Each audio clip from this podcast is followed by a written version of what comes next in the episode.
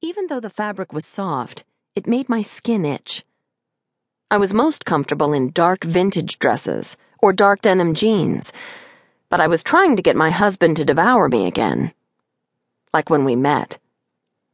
Back then, when he wasn't touching me, he was staring at me with eyes hotter than his hands. Six feet two inches with a shaved head and tatted biceps, he convulsed on the stage at outer space. I'd never been with anyone like that. My nipples tingled. I was always wet, a permanent state of arousal. Please let me have your baby, I would beg, the words orgasming out of my mouth before I could stop them. He would kiss me shut. Over a decade later, I was 36 and the clock was ticking so loudly it would keep me awake all night while he snored next to me.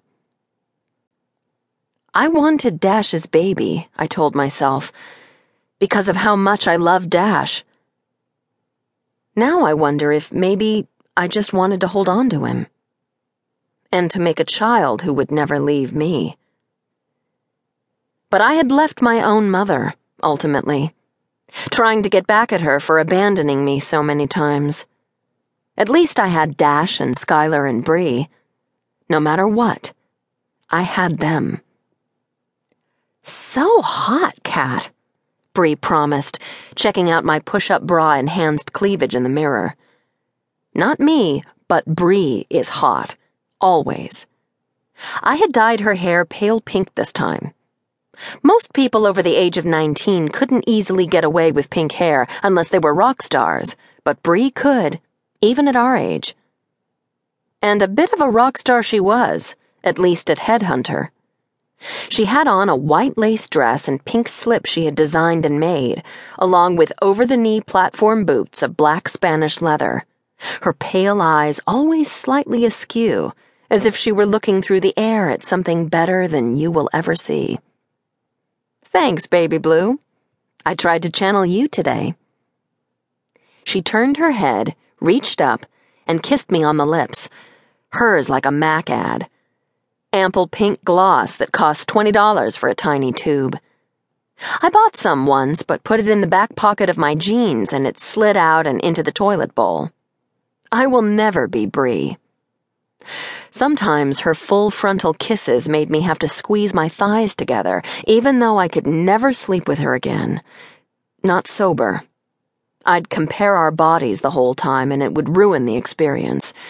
She is tall and lithe, while I was shorter and curvy. Voluptuous, Bree said, but that wasn't always the word I thought of when I saw my reflection. More important, Bree was family, and I didn't want to risk losing her if something went wrong. She had pretty much expressed the same sentiment after the third time she and I slept together, in a threesome with baby daddy, and she conceived Skylar. The first time Bree and I slept together was the night we met.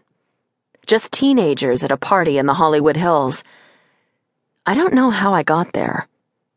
But I remember that it was the 4th of July because you could see the Hollywood Bowl fireworks from the balcony. And I remember every detail about Bree. She was wearing a white satin 1920s nightgown with a big silver zipper inserted down the front and combat boots. Half of her head was shaved. Nine Inch Nails was playing, and she was singing along. I went up to her and said, We're going to be friends forever. She said, How do you know? I said, I just do. Then I said, I like your hair. I told her I wanted to be a stylist because you could make people feel good every day and make ourselves feel good by partying every night, Bree added. We went out on the balcony under the fireworks and snorted some coke and drank some more. I marveled at her firework illuminated beauty even in that high and drunken state. Somehow we were in bed together. She smelled like white roses and felt as satiny and fragile as her dress. A man Bree knew a fairly well known actor from a TV show came into the room and got under the covers with us, but I mostly ignored him.